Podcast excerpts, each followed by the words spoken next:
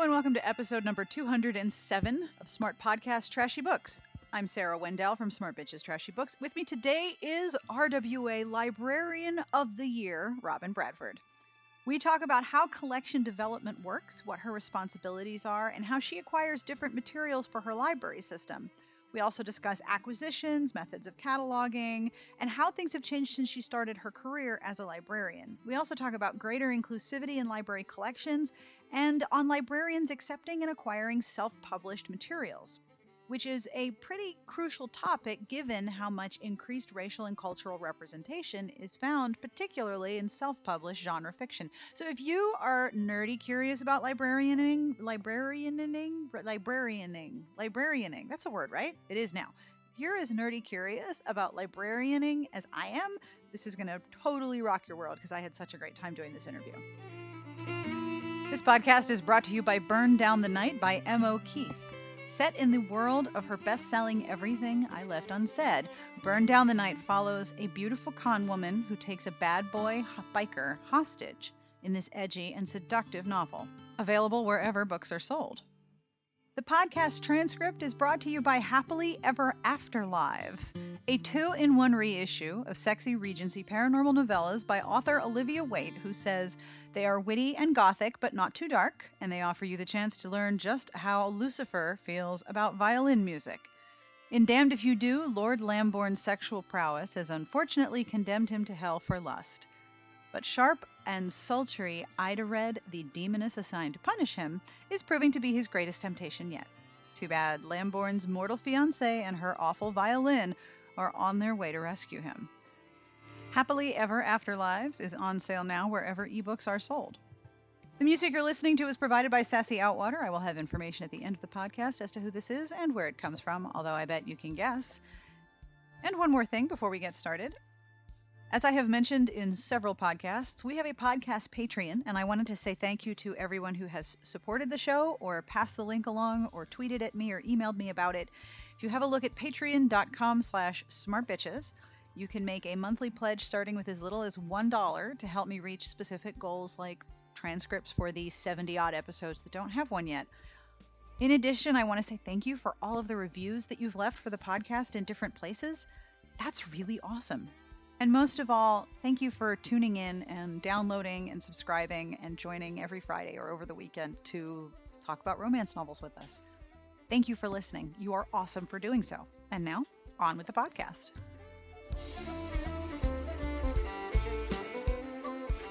Okay, I am Robin Bradford, and right now I'm living in Tumwater, Washington, which is on the western side of Washington, so um, about an hour south of Seattle. And I am one of the collection development librarians for Timberland Regional Library. All right. And I buy fiction, adult fiction, and uh, DVDs, music CDs, large print, um, audiobooks, all that. Foreign language. Okay. Now I have to say you are my your title is my second favorite kind of librarian title because I know there's there's lots of different librarian titles and my personal favorite is always adult services librarian because that just that just sounds so excellently wrong. but collection development librarian means that you go shopping with an enormous book budget. Yes, yes. That must be just horrible. You know, it, it is awful, but you learn to adjust. so you buy a crap ton of books for your library system. Yes, and you know, it sounds like it's a lot of fun, and it really is a lot of fun, but I've been doing this since 2001 for first for Indianapolis and now here. And the amount that has changed in the past 15 years is tremendous. So it's it's a lot harder than it used to be. Well, which is good because that means that you're buying more things. Well, it, yes, but it also means that someone has, as I put it, someone has turned on the world's largest uh, fire hose full of books and aimed yes. it at everybody. Yes. Like there's so many books to be purchased for libraries now.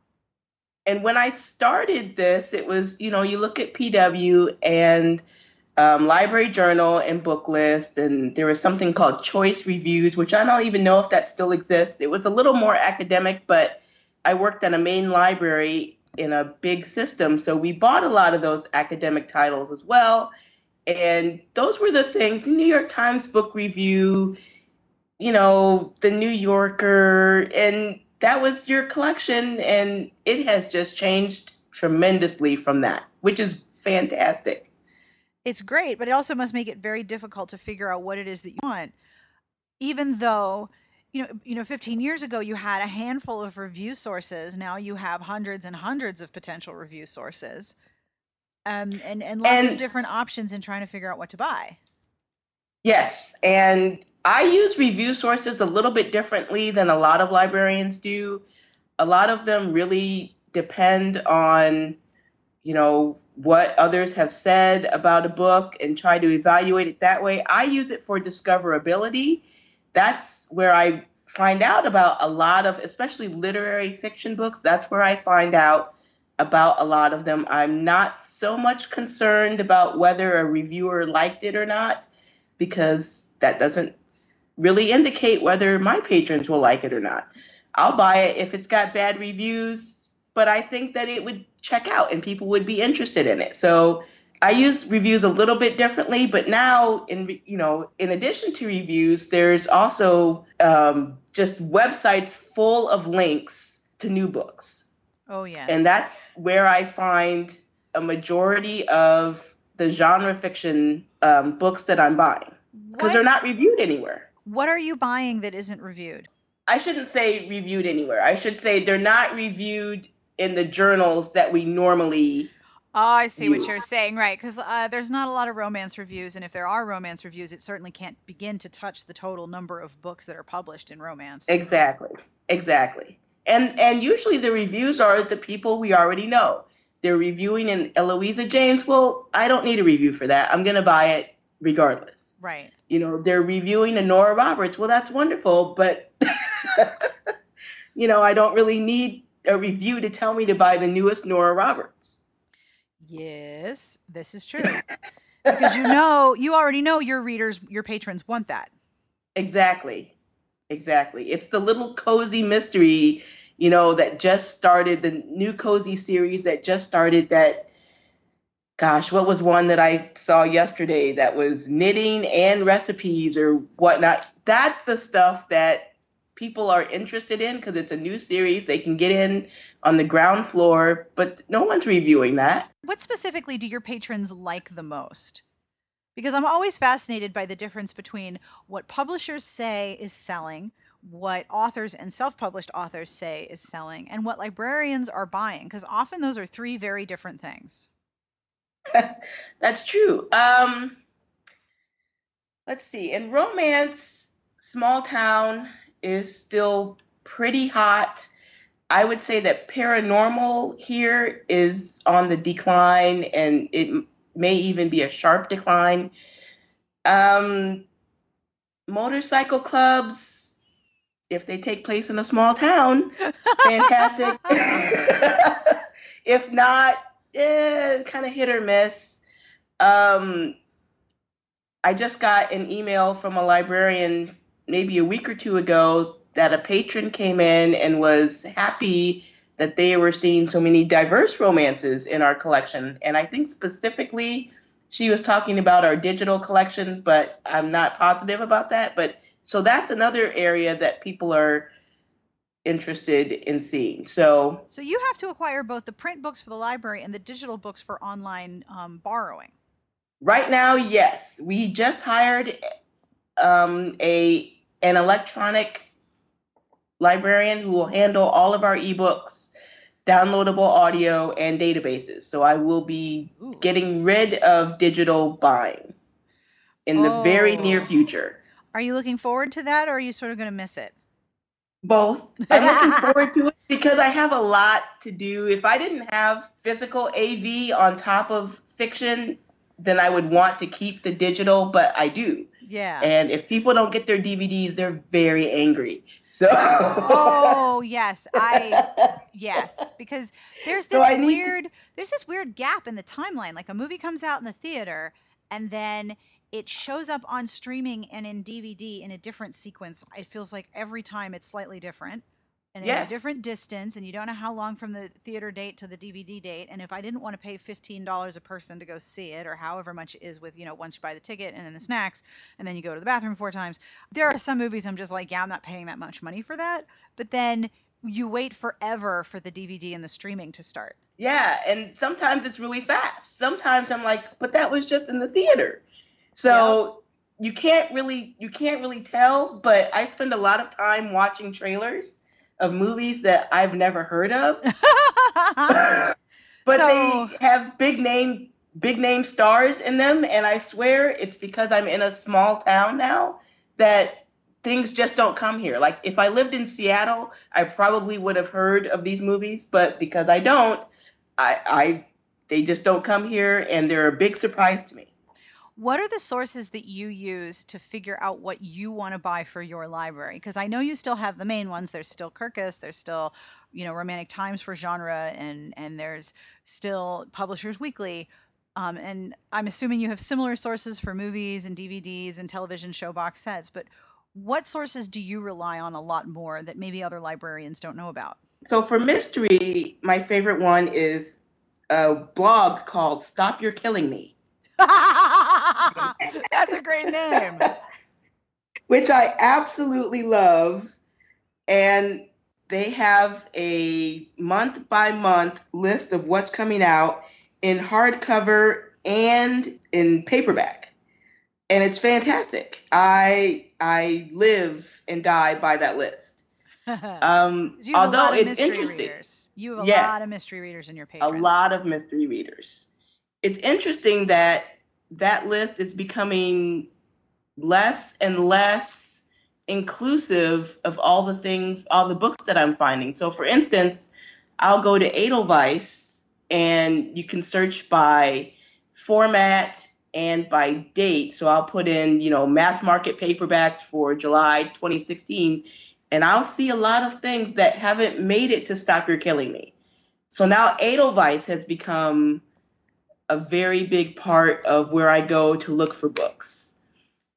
And they're great with small press hmm and indie press. So things that aren't showing up in the usual journals or sometimes on the genre sites. That's, you know, I'll go there.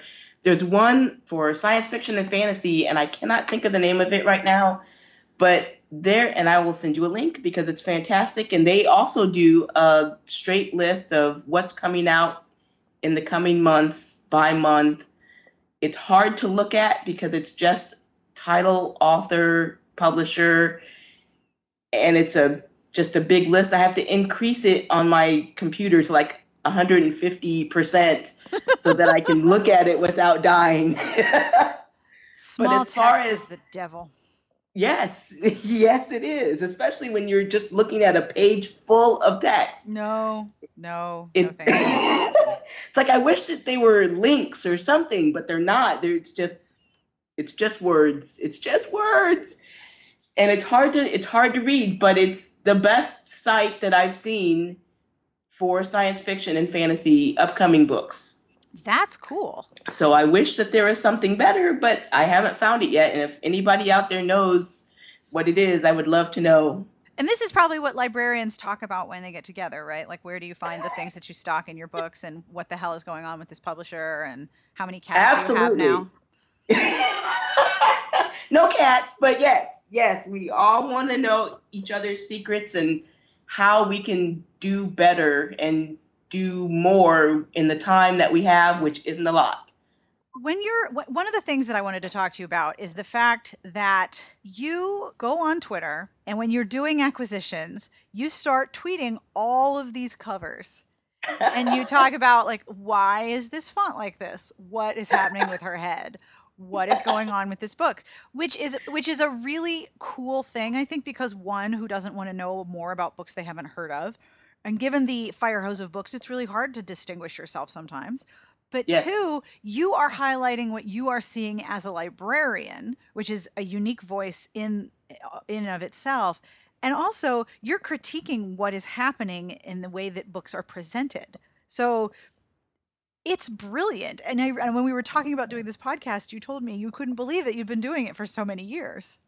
Yeah, I, I, it was. I went back to my old um, TwitPic account, and I think 2008 or nine, or it just doesn't seem like it's been that long ago, but it really has, and it started as a way for me to distinguish the books because, like you just said, there's a lot out there, and some of them are very similar. Like these 12 have Duke in the title. These 15 have Rake in the title. Yeah. You know, these 25 have girl in the title. Thank you. So, you know, these Yeah. 10 have girls drowning in water, or it's just, there's so many. And you can get to the point where, have I ordered this already? I have. Or I think I've ordered this already, but it's not in the catalog. So, or nine authors use the same variation on a stock photo, and you're pretty sure you've seen the photo before, but not that book. Exactly, exactly. And so I started that as a way to kind of imprint in my mind what I was seeing. And then I guess I thought it would be a good idea to tweet it. But Well, that's always a good idea. Don't ever second guess that idea. That always that always ends well. sometimes I always think, you know, sometimes I think maybe people are tired of No, the collection development No. tweets, but nope, nope, not tired. Nope, nope, nope, nope. Because one, But I love people- funny. You are funny. You're like, what is happening right now? Like you do like my okay. A, you do micro cover snark, which is of course one of my favorite things. But two, you are in a position where you're spending an enormous amount of money on books and you have a lot to say about the books that you're buying and you're a very unique kind of consumer one that i don't think readers hear from a lot from the consumer perspective you know what i mean Right, that's that's true. That's true. And when you talk about the fire hose of books, it's like it, it's hard for librarians to remember sometimes that we're seeing a lot of things. And everyday average readers, even if they're power readers, don't see as many books as we see. So that's always Oh. kind of a, a thing to remember when we kind of get snarky amongst ourselves about why don't people know about this and blah. we see a lot of things yes you do. we see a, lot of things and what's new to us like for instance the new daniel o'malley book stiletto which if you haven't read the rook please read the rook but so his new book is i just came across it in a july list and i'm like gosh i read that four months ago you know Yep. it's just it's it's just it's hard to remember sometimes that new to us and new to the reader or the patrons that we're serving not the same timeline No, I I struggle with that too, and I'm sure I see things later than you do. But when I will, when if I get a uh, an email with links to NetGalley um, widgets for ARCs, or I get ARCs in the mail, I, I just even if I know it's an ARC in my brain, that book's appearance has been assigned a date or or a period of time Right. or a season. I'm like, oh, wasn't that a spring book? Nope, nope, late summer. Oops. Exactly and I have to track it because when I talk about a book, if people want it, they want it right then. And and I always Right. joke that, you know, I'm part of my job is to help enable everyone else's poor impulse control because I have none. And if I'm talking about a book, it, people want to be able to like click it right then. Like not I'm not, not I'm going to write it down, not I'm adding to a wish list. Like no, I want it now. Give it to me right this minute. So I have to track like when things actually show up so I don't screw up and make somebody mad that must be very strange for you to be like, oh no, bought that last year, bought that six months ago. Oh, it's it's new now. Oh, yeah and and i get a lot of tweets from people who are like oh that doesn't come out till october and i'm like i'm so sorry yeah. i'm buying it now but yes you can't buy it until i'm so sorry i feel bad especially when i'm doing things like uh every once in a while i'll tweet some arcs, and I try to tell people. I've started telling people the release date now, so that they at least will know, and they can decide for themselves if they want to make a note or if they're librarians or reviewers try to get the arc or Yep. or whatnot. But yeah, it it can be disheartening for people when they see something and they're excited about it and they can't get their hands on it for another three months. Yep. It is. It is a very sad thing. It's. And I feel bad I, to- I totally feel if- bad. if it were me, I would feel the same way. As a book addict, I would feel the same way. Oh yeah. And you're a- you're a different kind of power reader and power user of books too. Uh, maybe in my work life, yes. Yes. But in in my reading life, if I can't get a hold of an arc of something that I really want, I am just as sad as the next person. To, Yeah. To have that long wait. Yep. I have to And ask you a, a question. lot of times when I'm seeing things and I there's no arc available, it's just as bad Oh, for me too because I'm like, oh, I really want to read that. Am I even gonna remember in six months? Oh no, and tracking what you want to read in 6 months is very difficult. Yes. Here, dear future self, here's what you want to read. Uh, well, I'm not. I'm not in the mood for that anymore. I'm sorry, but no, that's not what I want to read. Because my future self could be like, no, all I want is all I want is young governesses with surly Duke um, employers in the rain. Like I'm in the mood for that particular trope, and you know, Absolutely. and we've probably got some books for you then. oh, with Dukes in them, there's never any going to be shortage of Dukes ever, ever, ever, ever. So when you are acquiring versus when you're reading, do your tastes overlap? Or do you have to sort of go, okay, I have to read this for work to figure out if this is going to work, and then there's other things where it's just like I want to read it right now because this is my thing. There's a lot of that last thing. I want to read it right now because it's my thing. Um, So you should I totally be a librarian. You are in the right field. That's why I'm here. Yes. I don't read a lot for work. Like right now, I'm reading some things because I'm moderating a panel at Day of Dialogue the day before BEA. hmm And so I'm reading a Susan Elizabeth Phillips right now. And that's not my normal thing, but it's actually really good. So conference time is usually when I end up reading for work. hmm But as far as reading galleys just for ordering, I would never get anything else done. So I don't do a lot of that. And a lot of the times, the galleys that I'm seeing or the books that I'm ordering aren't meant for me. Like they're not, I'm not the target audience. So if I were to read it and be critical of it and decide not to buy it, I'm disenfranchising a lot of my readers because especially literary fiction. I'm just not a lit fiction person. No, me neither. And so, you know, that that kind of stuff, I just have to go by what the blurb says, what the review says. Do I think my patrons will like it? And go with God on that because that's not my thing. one of the things that you talk a lot about and talk, talk a lot about online and that you and I talked about in our email is the inclusiveness and increasing diversity of books and how to put more of them in readers' hands and how to have make sure that there are more of them available. And I know that there are a lot of there's a, there's a lot of, of of effort I think now like happening right now to pay attention to the fact that readers are saying, no, I want my experience in my books that I read now, not in 18 months. I want it now. Sure. but so much of what is being done to be inclusive is done in self publishing, which is hard for you to put in a library if I understand correctly. I know every lib- I know everybody library every library is a little bit different. But that it can be very challenging to get self-published books into a library in some ways. It can for a lot of reasons. The first reason is there's a lot of self-published books. No. And when you think about, it's crazy but true. oh. When you think when you think about all the traditionally published books that you have to go through, and then to try and add the hugeness of the self-publishing world on top of that, you've run out of time to do anything else.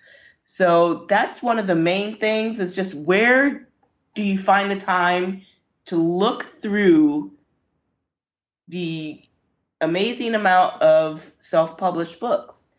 And then on top of that, a lot of collection development departments have collection development policies that don't even allow for non traditionally published books, which is a leftover from I'm not even sure when, but that has to change because that's self published books are not just the guy around the corner who stapled together his manuscript and brought it into the library like a book report. I mean, they're That actual. used to happen. Yeah, yeah, it still happens. It still happens. It still happens. People think, you know, that they don't have to put any professional effort into their material, that you will take it any kind of way, spiral bound or stapled in a sleeve. I mean, it's just people, yes, they still do that. And that's not the kind of things that libraries are going to collect. And then, of course, the, with ebooks, it's even more difficult because if they're not on your vendor platform, there's a good chance you won't be able to add them at all. So even if you even even if you want to add them, you can't because of all of these different restrictions. Yes, it's possible that you can't. Now, there's there people are changing their collection development policies, which is good. Yes. Um, and for ebooks, there's a thing called Library Self E, in which if you have this in your system, which we're getting it, and I'm so excited, you can accept materials, uh, digital books from the public, and they go through Library Journal somehow. I'm not exactly sure on how it works, but they can be made available for your public to check out, which is fantastic. So I could take my self-published novella and put it in Library Self E, and then the ebook would be available to whomever wanted to add it to their collection. Yes, I'm not sure. They have different uh, modules, like they have romance, science fiction, Right. you know, blah, blah, blah. They also have regional modules. So I'm not sure if it would be in like your regional area or if you could make it available to the entire country. But yes, essentially, Wow. it would be made available to libraries. And that's fantastic. that sounds awesome. That sounds Yep. very cool. So that's that's making it easier, but still a lot of librarians have this very visceral antagonistic attitude towards self-published books and that has to change because as you said a lot of diverse authors just aren't getting picked up by traditional publishers. It has nothing to do with the quality of their work Yep. and everything to do with how traditional publishers think about diverse books, diverse audiences, who's going to buy it, can it is it sellable? That's what it has to do with. I've spoken to a lot of readers in the last few weeks because I'm doing more reader interviews, and I'm I just finished editing a podcast with a reader I met at RT named Leah, who has a her own book book blog called Leah's Bookish Obsessions. And she began her book blog because of what may be the worst librarian story I've ever heard, and I've heard many. Um, and it seems to me that there are a couple of different perspectives that come out of librarians, and I'm wondering if I'm wrong about this. That in in some cases, the librarians think that their job is to make sure the public has access to what it should have access to, and that established channels are the preferred ma- main way of making sure that their patrons have what they should be having, um, not necessarily what they want to be having. And then there are librarians who are like, no, if the public wants it, that's what they should have because that's what we do and that's our job.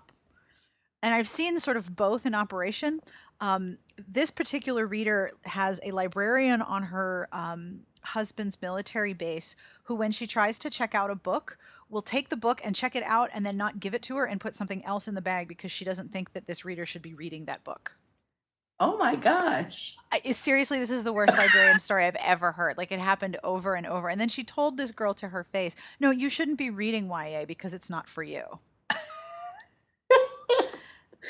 Oh my god, there should be a librarian horror story podcast. Oh my that- god, yes, I would love that. Do you have one? Because I would love to hear it.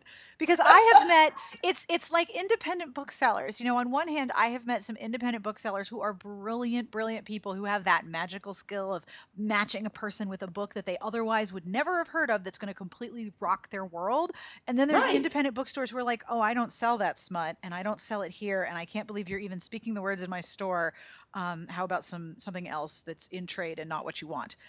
And the same thing, I've I've I've met librarians who are like, "Oh my God, romance! This is the best. My patrons love it. We have cataloged everything. I can't get enough of it." And then there's people who are like, "Yeah, we just put it on a rack and we really don't care." Oh my gosh. Yeah, so when I started in 2001, we were the rack people. We were, you know, not cataloging it. It's all the same thing, blah, blah, blah, blah, blah. And so I'm like the genre avenger, I guess. And I just go around from, from library to library, forcing people to have genre books in the collection, the same as any other books in the collection with the same rights and responsibilities and cataloging records and just it, it, it really it really annoys me like people and it's gotten so much better i should say that like right off the bat it's gotten so much better as younger librarians have come into the field and are like why would you not catalog this thing why would you just have it out there and no one can find it so Like, why don't you want It- data? Data is really important. exactly and and it, one of the best things a librarian told me once and she was an av librarian so of course dvds get probably the short end of the stick even after genre fiction because it's not even a book so it's like it's not your money it's the public's money and Yep. you should be buying what the public wants yes. and they're not mutually exclusive. The things that you may think people should be reading, I think everybody on earth should read Colson Whitehead's Underground Railroad, which comes out in September. So here's another case where it's, you know, few months in advance, but just because I think everybody should read it doesn't mean it's not a good book. I mean, it's not they're not mutually exclusive. People think everyone should read Jane Austen, and I think even those lib- librarians and booksellers who, you know, will poo-poo romance will tell you to read Jane Austen. It's not mutually exclusive, and once you accept that, it should be easy to jump to just because I don't like it doesn't mean it's not good for the library. I mean, I don't even understand how you would not put someone's chosen book into their hand. And yet it does happen. It's uh, I've never seen it that bad. I've never seen someone actually say, "No, you're not going to read this. You're going to read." I've never seen that. Not even with with um, juvenile librarians, and they kind of get a bad rap for you know not checking out adult books to children or whatever their policy is. But Mhm. I've never seen that happen. That's horrible. Isn't it terrible? I I have my in my notes in my show notes. I have it listed as the worst librarian story I have ever heard. I have, you know, from other librarians, I've gone to check things out. This was before we had the self check machines and I could do it myself, and had librarians or uh, library staff, they're not all librarians with MLS degrees at the circ desk, and had them, you know, mock my reading tastes or choices or oh, all the time. They don't think anything of it. Like, haha, look at what you're reading. No. it's the same with the independent bookseller or anyone who shames reader taste. Like it just I I I I I, want to put on high heels and and get really mad and stomp around. yeah, it's it's Yell. ridiculous. I want to make ridic- myself four inches taller and a lot more loud. and you think you wonder why people stop coming to you and asking you for things or asking you for help it's because you're judging them and they don't like it imagine that No. Uh, it's crazy It is. Now, you are also this year's RWA Librarian of the Year. Yay! Congratulations. Whee! Did you- thank were- you Were, are you excited? i am super excited i am super excited and it's still i, I don't know that it's still properly sunk in yet. I, I I think I'm still back to that Sunday when I got the call, and I think that my I was silent for a full two minutes. I just it's unbelievable to me. I am so excited. well, you totally deserve it, dude. You're the genre Avenger. there must be a T-shirt. There better be a T-shirt. I mean, I uh, I have one that was inspired by a librarian's blog post, and it says, "I'm the motherfucking librarian, motherfucker." And uh, whenever I sell that, I give the proceeds to the ALA. Um, and it seems to be very popular among librarians. We feel like that a lot, actually. Well, there's also a lot of prejudgment and assumptions about your profession Yes. that everyone assumes they know what you do, except they know nothing about what you do. Well, you know, they were in a library once in 1976, and this Mhm. is what my dad still says. You guys don't do anything. You just sit there, and I'm like, okay. Oh, honey. He says he says it so often now that I can just shake my head at him and say, okay. Sure, Dad. Now, I remember I went to ALA in New Orleans a couple of years ago, and it w- it blew my mind. First of all, I played librarian hair color bingo with myself, which was so fun. I had to, it every single day, find somebody with every single possible color on like red, orange, yellow, green, blue, purple, black, and brown. Of and and purple was like first of the day. Boom, purple was done. Then red, then green, no problem. Um, so after I played librarian hair hair color bingo, um, I went to the like one of the General Assembly meetings, and this was right after. But FEMA had basically upgraded libraries and said they need to be up and running as soon as possible after a after a disaster because when there's a disaster and all all of all the things are broken, people go to the library and the library needs to be up among the very first things yep. um, which makes sense having now lived through several different disasters in several different places. Um, when there when uh, when there was a blackout and there was no power, everyone went to the library because they had generators from the city. And when after Hurricane Sandy, every, except for the libraries that were carried out to sea, everyone went out to, went to the library. Um, and, and I don't think people realize that when when when things go really really bad, you go to the library.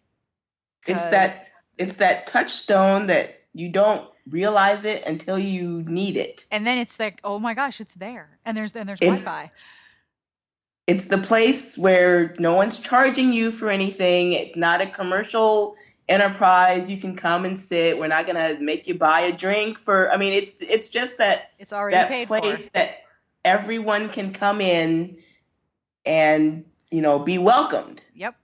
Which is a pretty powerful thing in our society because those places are becoming fewer and fewer, far between, and hard to find. Yes, yes. So the other thing I remember right after they were talking about FEMA and disaster, right after that, they were discussing the fact that many, many librarians are white, and there is a lack of librarians of colors and lack of librarians from marginalized communities. And I and it was one of those things where until it was pointed out to me, I hadn't realized it because I was too busy looking at all the hair color. There's plenty of diversity in the hair color. The hair color is taken care of. But and I have to say that I love the the idea that as women are aging and our and we lose our hair color, that gray hair takes dye so well that you get older and then you get like you get you get plumage. Like you get legit purple and red plumage and I'm like, this is gonna be so great. Let's go with gray hair. It's gonna be awesome. Screw brown. I'm going orange. It's gonna be great. And I love it. I can live out my hair dreams. That's right, exactly. I don't have to bleach it first because it's already gone. But I realized that it is a very white profession, Yes, it is. and it still is. It- it's kind of like publishing in that way, actually. The It's- devil, it- you say. majority female, majority white. There, yeah. It's, it, yeah, it's very much like publishing, and it's very. Huh, let's see. It's very interesting that we note it, but we don't change it. Are you still often the only person of color in the room, or is that happening less and less? it depends on where I am. So at my job, my boss is black. So if we're in a meeting, I'm never the only person of color in the room. But that is unusual. Yeah. That's unusual in libraries, and it's especially unusual in collection development. And I was telling her the other day of collection development librarians, I can think of about four who are not white. Wow. And, and that it, it, it's really I hadn't thought of it before, but now I think about it a lot because if you think you're the gatekeeper to the collection for a large amount of people. And it's not that people are doing it with malice. No, it's just but if you do what you've always done and you get what you've exactly. always gotten. And if you don't even think about diverse books or you're thinking about them as a they need diverse books instead of a we all need diverse books, that really can influence how your collection looks. Just a little bit. So it's, you know, I had someone the other day say to me, I was buying lemonade, um, which is delicious, and also Beyonce's new CD. You know, I I've been wondering, like, I know she mentioned Red Lobster, and Red Lobster was like, "Oh my God, we cannot find a table." And I'm wondering if like Country Time Lemonade is like right here. Here we are. We are here for you, Beyonce. Just, yes, just... finally someone recognizes us. the lemon industry is booming. Hell yes. But Beyonce. I had someone say to me the other day, "Oh, because we're a we're a big system, but we don't buy a lot of copies of things because a lot of our libraries are really small. So I started out with eight copies of Lemonade. And someone said to me, Well, you know, they're all going to get stolen. and I was like, Yeah, like all of our WWE videos get stolen. And the copies of ER's fourth season that I just had to rebuy in January, and now they're all gone. I mean, yeah, things get stolen. All of our Wicca books will get stolen. What are you trying to say? Yeah, we buy things and they get stolen. And that's what happens here. We don't have materials security right now. Things get stolen. And it's not just things that are of interest to black people. Oh, yeah. I wonder if that was news to him. You know, maybe. Try to find a Beatles CD. Try to find a Neil Diamond CD. I mean, these are the things that I've had to rebuy. James Neil Taylor. Neil Diamond and James Taylor fans are the worst, right? They are the worst. Neil Diamond fans are terrible. So, I mean, things just happen to stuff, and it has to try nothing and to do with who it is. Pin it on, you know, Beyonce fans is kind of ridiculous. Oh Lord. So it's that kind of thing that you hear every day in some form or fashion of microaggressions to the extreme. So that's kind of, you know, instead of not being the only person in the room, it's the having to shrug off comments like that all the time. That sucks out loud sideways. And and the whole thing of you're not like the others because even oh. in libraries we still have a lot of white man's burden, I guess it would be white woman's burden in libraries, where we're here to, you know, help them. We're here to, you know, be a, a shining beacon of goodness for them. And it's like, nah, I'm, I'm kind of over that. So. There is so, there, and, and, and there is a lot to, to unpack in the public perception of libraries as like you said it is always open. They don't make you buy something. You're everyone is welcome and everyone can go there. And there's so many not only are there assumptions about librarians but there are assumptions about who uses libraries and why they use libraries. Yes. And and just having to deal with that from from the public is one thing because I, I know having seen it in many different towns, the what do you mean the library mm. needs more money? How could you possibly need more money? You're raising my taxes so you can buy books that I don't think people should be reading. I love that part. Um, yes. citizen, citizen opinion hour at the tax meeting is always just like uh, when it has to do with libraries, it just makes me want to start throwing chairs, which is probably why I stole all those WWE videos because I needed to practice my chair throwing. That's what I needed them for. I will confess to you, I, when I was a teenager, I did steal a romance novel from the library, and then like 15 years later, I put it back. But they no longer had them uncatalogued in the spinning racks anymore, so I had to just stick it somewhere. And I'm sure that librarian came across this very florid fuchsia teal book with like bosoms and ravens and, and impossibly curly hair, like stuck in the fiction or stuck in the nonfiction cookbooks, and was like, "What the hell happened?" but yes, that was me. I stole it because I was never, I was too afraid to check it out, and um, I was afraid I wouldn't be allowed to. So I'm sorry. I did Aww. not, however, I did not steal Neil Diamond. Um, but I, I, I can both believe it and not believe it that there's all that microaggression and assumption within librarians as uh, the, the publishing or publishing the professional world of librarians as well I'm, I'm i'm like horrified and still not surprised well and one of the things that i have started saying recently in regards to diverse books is that the the thinking has been we need diverse books for our diverse communities and no. that was a, that was a good place to start I kind of compare that to the gay marriage argument. Like, we need civil unions because they deserve to have. Okay, that's a good place to start. But at some point, we have to get to we're all equal. It's all marriage. We don't need civil unions. We need marriage for everybody. Yep. We don't need diverse books for diverse communities. We need diverse books for everybody. Everybody gains from reading books about someone different than themselves. Yep. You are now in charge of everything. What are you going to change?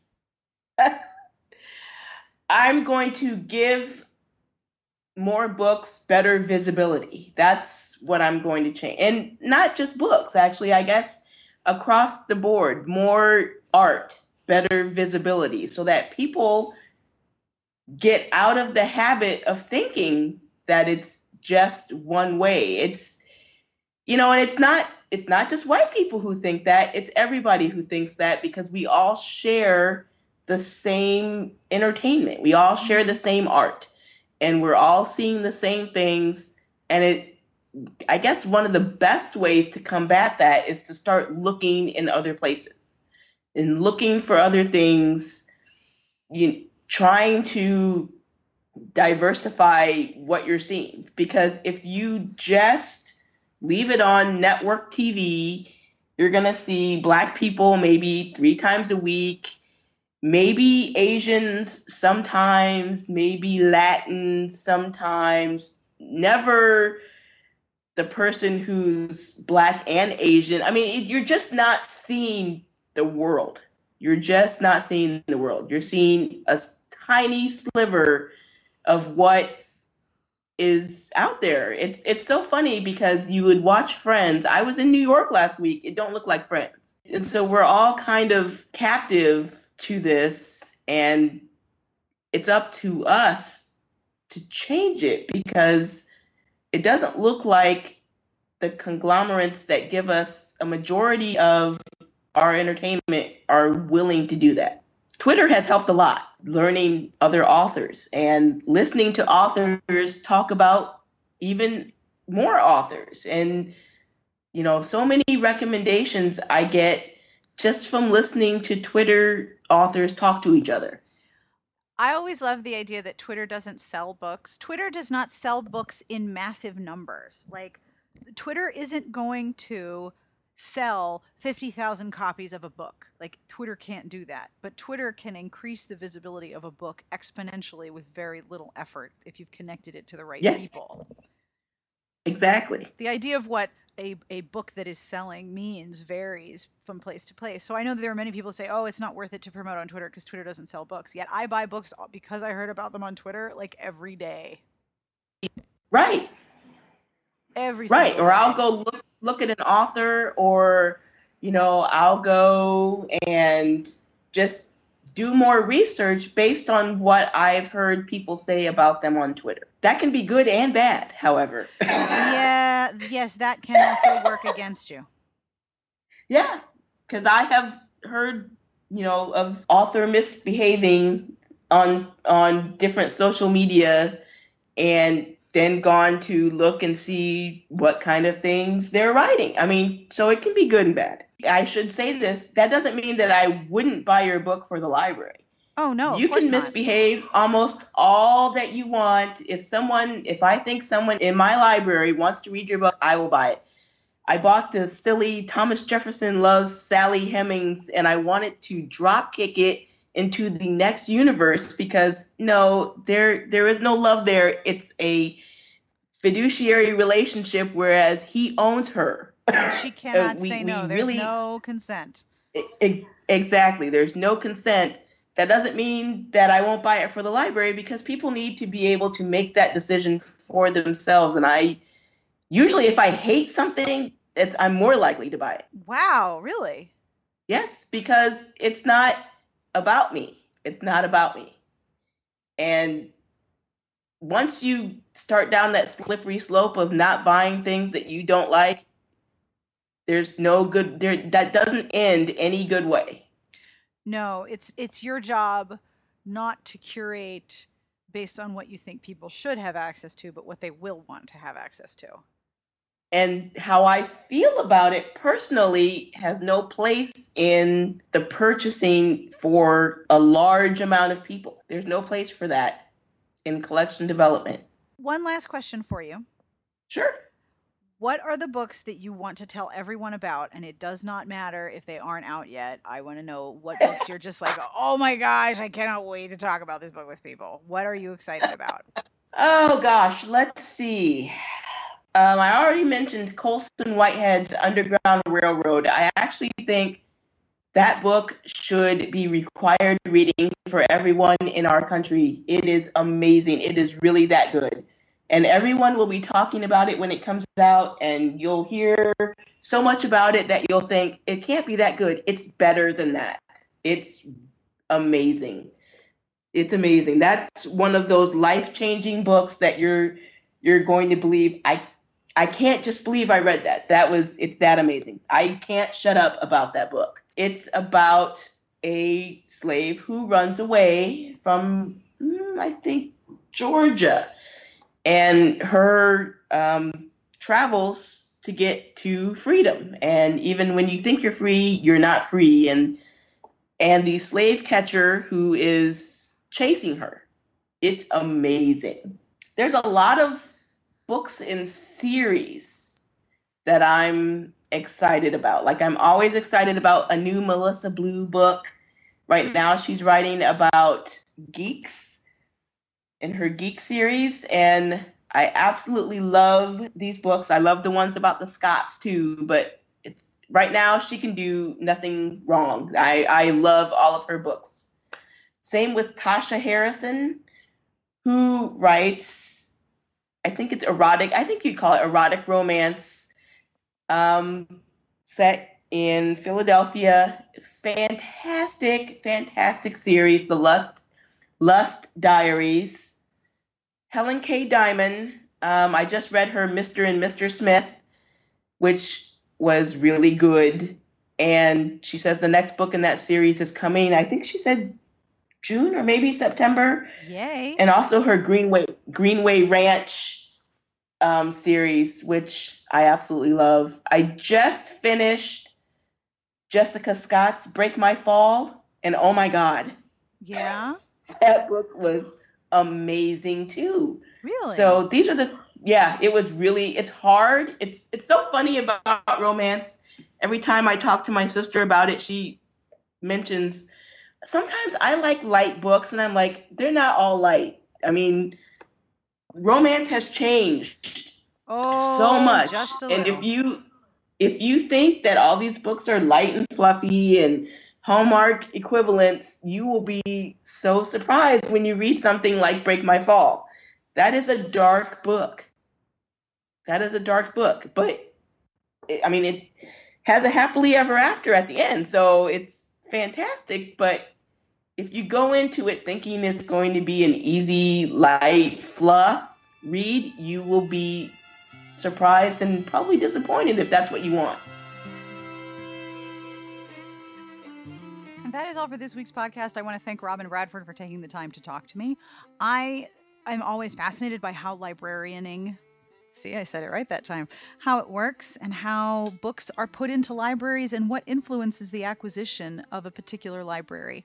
And I also think it's super cool that Robin was the Romance Writers of America Librarian of the Year this year. Congratulations again, Robin. This podcast was brought to you by Burn Down the Night by M. O'Keefe, perfect for fans of everything I left unsaid. This dark, emotional, and dangerously sexy world follows a con woman and a bad boy biker as their battle for control turns explosive. The podcast transcript for this episode is brought to you by Happily Ever Afterlives, a two in one reissue of sexy Regency paranormal novellas by author Olivia Waite, who says that they are witty and gothic, not too dark, and they offer the chance to learn just how Lucifer feels about violin music. In Hell and Hellion, Virginia Greening always loved the dash and dazzle of London society, but after being jilted by the man she rescued from hell, pitying looks and backhanded whispers only leave her feeling left out. And worse, since her return, she started seeing demons lurking in the corner of every proper parlor. Her soul is off limits to them, but they don't make for comfortable company. Things get even more complicated when an incubus asks her to dance, and he's naked. You can find Happily Ever Afterlives wherever ebooks are sold. Our music is provided every week by Sassy Outwater. You can find her on Twitter at Sassy Outwater. This is the Peatbog Faeries. This track is called The Chatham Lassies, and you can find it on their album Black House, available at Amazon and iTunes and wherever you buy your fine music. If you are a longtime listener of the podcast, you're going to be very familiar with the next 20 or 30 words I'm going to say, but thank you for listening to them anyway. We have a podcast Patreon. Every month, awesome people make a monthly pledge to help the podcast become more gooder and excellent and awesomer. Starting at a dollar a month, you can help me reach goals like commissioning transcripts, and you can find out all the cool rewards at patreon.com slash smartbitches. If you would like to talk to me, you have ideas or suggestions, you can email me at sbjpodcast at gmail.com or you can call and leave a message at 1 201 371 3272. Tell us what book made you a romance reader because I'm still taking your calls and they're still awesome. Or you can call and leave me a message about something else you want to talk about. I am totally open to your calls because you're all excellent human beings. And on behalf of Robin and myself and everyone here, we wish you the very best of reading. Have a great weekend.